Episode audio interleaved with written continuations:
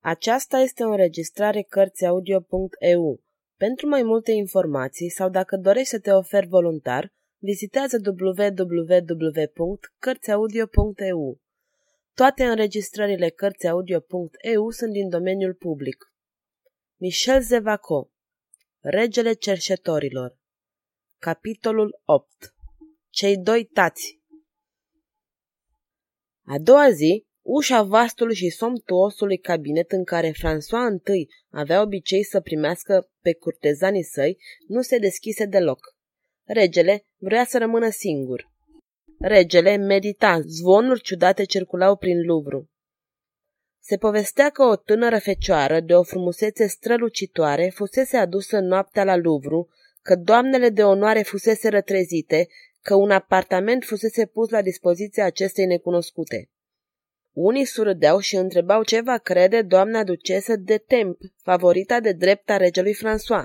Alții clătinau cu gravitate din cap. Se spunea că regele era foarte tulburat. Extraordinar, nu s-a culcat deloc. Domnule Bazinia, baletul său de cameră, își petrecuse noaptea în anticameră, așteptând în zadar ordinele majestății sale. În zori, regele s-a dus în cabinetul său, interzicând să fie deranjat. Regele s-a apropiat de focul imens luminos care strălucea în vastul șemineu. Își întindea mâna către flacără, ca și când ar fi fost nespus de frig. Din când în când dărdăia. Era posomorât, gânditor, mormăia cuvinte confuze. Apoi se ridica și se plimba agitat. Se opri murmurând. E fica mea, și un fel de stupoare amestecată de furie și spaimă se dezlușeau pe chipul său palid. Deodată chemă valetul. Acesta sosi în mare grabă. Să fie eliberat bufonul, spuse calm François întâi, și să fie aici într-un ceas, dacă vrea să iasă din Louvre să fie oprit. Trimite după garda sigiliilor. Cinci minute mai târziu, garda sigiliilor se afla înaintea regelui. Domnule, spuse acesta, îmi veți pregăti și prezenta la semnat scrisori de noblețe pentru... Se opri, ezită, își reluă plimbarea sa cadată. Garda sigililor aștepta în liniște. După zece lungi minute, regele reluă cu o voce grăbită. Pentru domnișoara Gilet, numită Gilet Chantely, o numesc ducesă. Până atunci, Treceți în scrisori că îi dau domeniile mele din Fontainebleau. Duceți-vă, domnilor! Garda sigililor ieșea afară fără să spună un cuvânt și de îndată ciudata știrea acestui eveniment se răspândi în Louvre cu iuțeala fulgerului. Regele scoase un suspin de ușurare. Apoi își reluă locul în fața focului și, cufundat într-o meditație îndârjită, pierdu noțiunea timpului. Deodată, îl făcu să tresară o voce pe care nu o cunoștea. Sire, mi-ați poruncit să vin să vă întâlnesc, iată-mă. Cine a intrat? Cine vorbește fără ordinul meu? Se întoarce și rămase stupefiat. Tribule se afla înaintea lui. Mm, tu ești bufonule. Nu, sire, omul care se află înaintea dumneavoastră nu este bufonul regelui.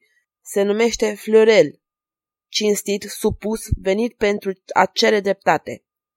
Regele îl examină pe Tribule cu o mirare profundă. Tribule era de nerecunoscut. În camera în care locuia la Louvre, își desprăcase costumul de bufon. Era îmbrăcat ca un burghez înstărit, care ar fi avut un doliu. Haina lui de postav negru, vesta scurtă, cu mânești de catifea, toată neagră pe care o ținea în mână, scotea în evidență paloarea înfricoșătoare a chipului său. O seninătate dureroasă înlocuia masca de ironie pe care o cunoștea regele. Ochii săi uscați și înflăcărați erau încercănați. Vocea sa stridentă devenise gravă, s-ar fi zis că lacrimile îl zdrobiseră, dar era atât de tandru în această seriozitate. Se ținea drept și ferm, abia dacă se observă că avea un număr strâmb. Bufonul dispăruse. Era un bărbat care stătea în fața regelui. François I, trecând peste prima sa impresie, a avut un gest de dispreț. Bufonule, spuse regele cu acel surâs de dispreț care îi era obișnuit. Bufonule, îți iert necuvința de ieri cu condiția să nu continui această farsă.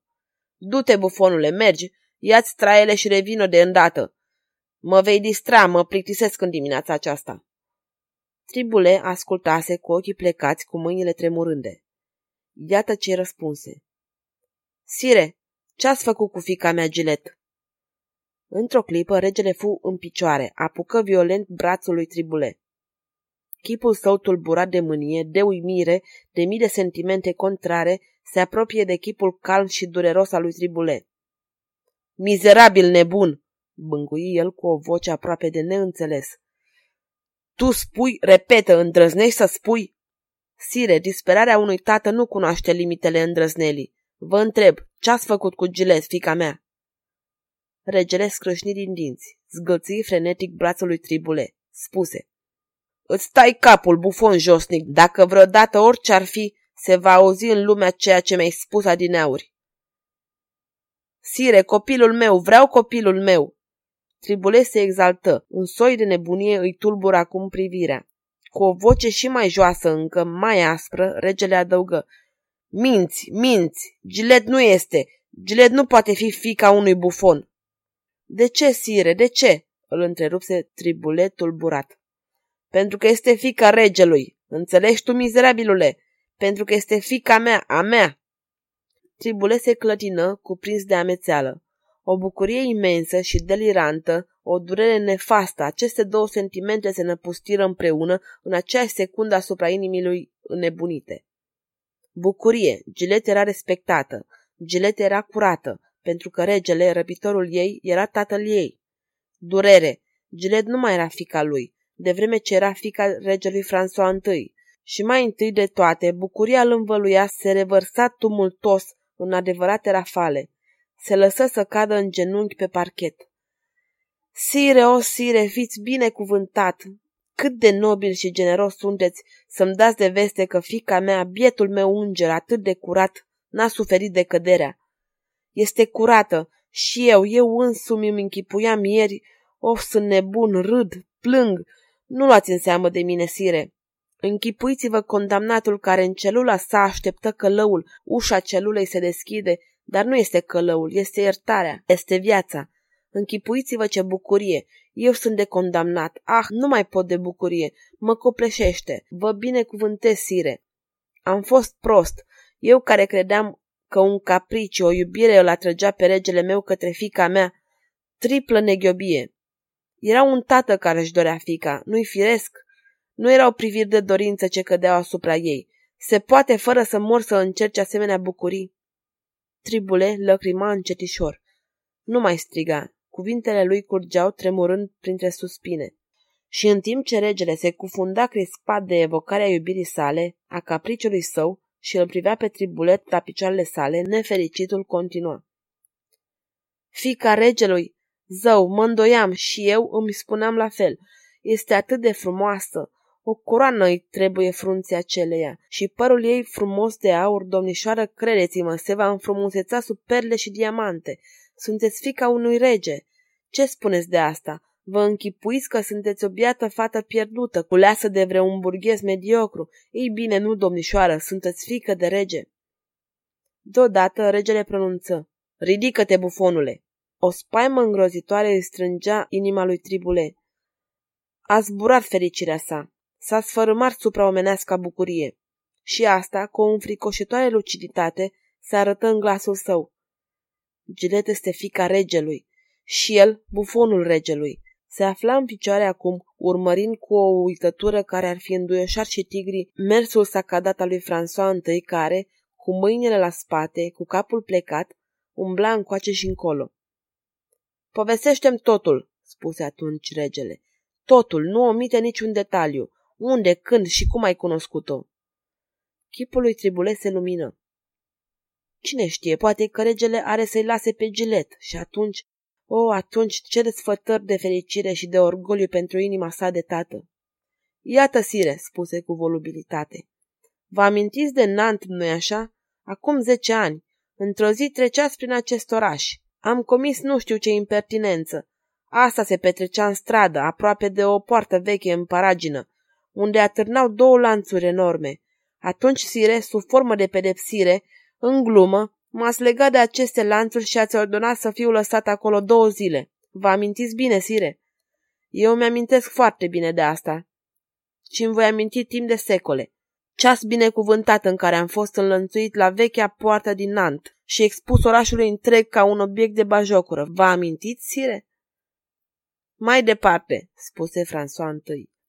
Am fost deci pus în lanțuri, sire. O, nu mă plâng, ați avut de o mie de ori dreptate. Orașul întreg defila în fața mea. Mă simțeam plin de rușine, de turbare. Mă simțeam tare trist. Oamenii râdeau, copiii mă huiduiau și aruncau cu pietre în mine. Vedeți, sire, mai am și acum cicatrici aici, deasupra sprâncenei drepte. Degetul tremurând al lui Tribule atinse cicatricea. Regele rămase glacial. Rană binecuvântată, ce să vă spun, sire, îmi amintesc încă și asta. O foarte frumoasă femeie a atâțat câinele împotriva mea. Câinele veni mărâind, se opri aproape de mine. Eu o privi atunci și el îmi linse mâinile, sire. Frumoasa femeie îl bătu, bietul animal. Treci mai departe, spuse regele cu o voce înceată. Ce să vă explic, sire? Nu am uitat niciun detaliu. Nu-i chip să uit, niciodată. Seara venea, mă cuprinse o tristețe de moarte. Cruzimea oamenilor mă înspăimânta. Inima mea se umplea de fiere și îmi blestemam mama de a fi adus pe lume o ființă atât de nenorocită. Se aflau în fața mea mai mult de 500 de persoane, femei, seniori, burghezi și copii, și huiduielile se întețeau. Deodată am văzut venind spre mine, ah, sire, iertați-mă! Inima mea își pierde puterile la amintirea aceasta. Tribule se opri, respirând cu greutate. De data aceasta, regele păstră tăcerea.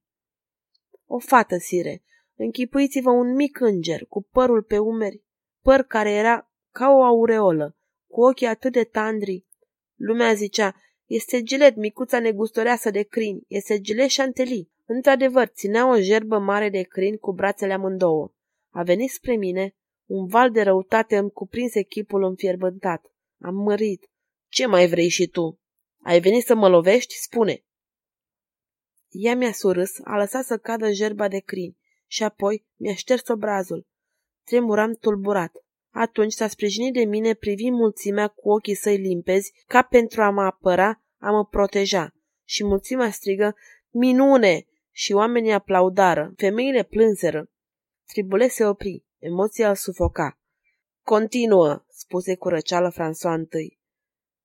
Ce spuneți, majestate? A doua zi, când am fost dezlegat, Gilet veni la mine și, cu un gest de gingășie adorabilă, îmi oferi unul din crinii săi.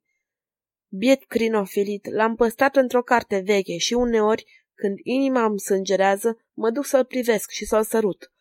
Am întrebat-o pe micuța negustoreasă. Am aflat de la ea că venea din Bloa, că de mai mult de un an locuia în Nant, singură de tot, trăind din mila publică. Din mila publică, murmură regele.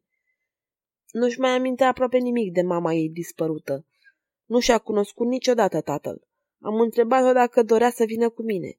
Ea ridică spre mine o privire adâncă și îmi zise, Da, pentru că ești nefericit ca și mine. Și atunci i-a devenit copilul meu, iubit, comora vieții mele. Puțin câte puțin, ea uitase incidentul care legase destinele noastre. Și nu văzu în mine decât un tată adoptiv. Mă credea un burghez de vază din Paris. Am crescut-o în căsuța din Trahoa, unde mă duceam să o văd de îndată ce puteam să fug de la Luvru. Asta-i torsire. Ea este consolarea mea supremă, bucuria mea. E de ajuns ca brațele sale să mă cuprindă de gât și să mă numească tată, pentru a uita suferința. François I arunca asupra lui Tribule o privire în care era o inexprimabilă expresie a unui sentiment confuz care era poate gelozie sau poate orgoliu șifonat. Păstră câteva minute de tăcere, în timp ce Tribule îl examina cu o spaimă de neliniște crescândă. Regele, în sfârșit, se opri în fața lui, rece, disprețuitor. Bine, poți să te duci să-ți îmbraci livreaua. Iată tot ce considera să-i spună François întâi acestui tată. Tribule sta nemișcat. Mai auzi, bufonule? Sire, nu ați înțeles strigătul inimii mele? Nu v-am făcut deci să înțelegeți că Gilet e viața mea? Bufonule, Te iert că ai îndrăznit să atingi fie și cu vârful degetelor fica regelui Franței. Gilet nu mai există. Niciodată să nu mai ridici ochii spre noua ducesă, ducesa de Fontainebleau. Îți interzic să-i adresezi vreun cuvânt. Sire, îngăimă tribule, nu se poate. Un asemenea martiriu, dar o iubesc. Destul să se șteargă din mintea ta până și amintirea trecutului. O, îmi interziceți deci să gândesc și să simt. Smulgeți-mi inima. Un cuvânt în plus, bufonule, și Bastilia este a ta pentru tot restul zilelor. Bufonul fremăta, Bastilia, eterna despărțire. Și regele a avut un râs care răsună îngrozitor în mintea lui Tribule.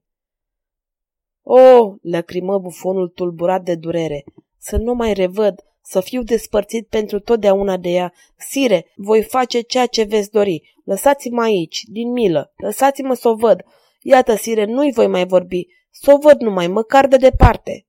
O vei vedea. În câteva zile dau o petrecere ca să o prezint curții. Vei fi invitat la petrecere, tribule.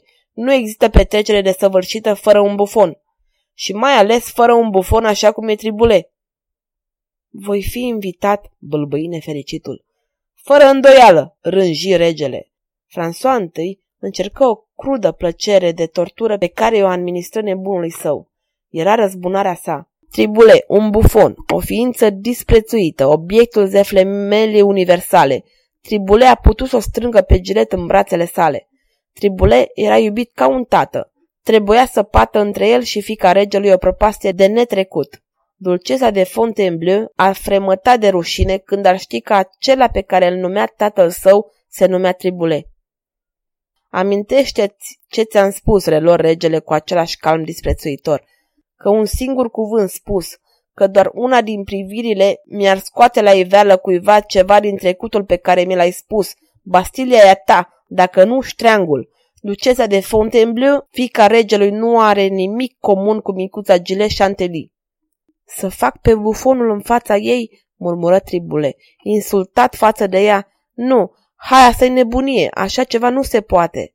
Și el imploră, Sire, ar dori majestatea voastră să mă eliberați de această sarcină, mai bine să dispar, să nu mai văd." Regele, care își reluase plimbarea, se opri, îi întoarse spatele lui Tribule și fără măcar să-l privească porunci. Bufonule, să fii aici în zece minute. Îmbracă-te în livreaua ta. Sire, nu aveți sensibilitate, nu aveți inimă. Regele se întoarse către bufon. Du-te! Tribule, buimac, palid ca un mort, se retrase în cer și dispăru. Învins? Vom ști în curând. În momentul în care tribule se clătina de deznădejde, se retrăgea și se ducea să-și îmbrace livreaua de bufon, contele Monclar intră în anticameră. Anunțați-mă la rege, spuse lui lui Bazinia. Regele nu vrea să vadă pe nimeni, răspunse valetul de cameră. Da, ba da, mă va primi, hai! Și marele magistrat adăugă printre dinți. Nu sunt un om eu, sunt răzbunarea regală, mereu binevenită. Într-adevăr, câteva clipe mai târziu, Moncler intră la rege.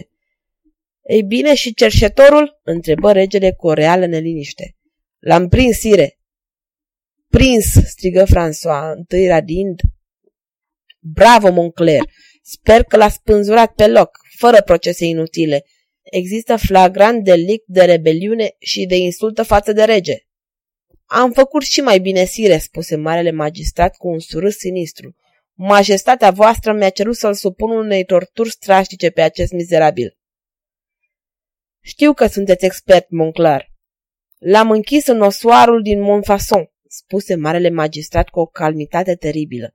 Am plasat zece oameni în fața porții de fier și am dat ordin să nu se deschidă mai înainte de opt zile. Majestatea voastră consideră că supliciul este suficient?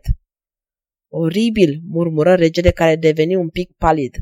Dacă majestatea voastră o dorește, am să o deschid și aforisitul va fi spânzurat deasupra locuinței pe care o ocupă în acest moment. Credeți că va suferi mult timp? Nu mai mult de patru sau cinci zile. Foamea și setea o moară destul de repede. Am făcut curioase experiențe în privința asta. Regele fremătă.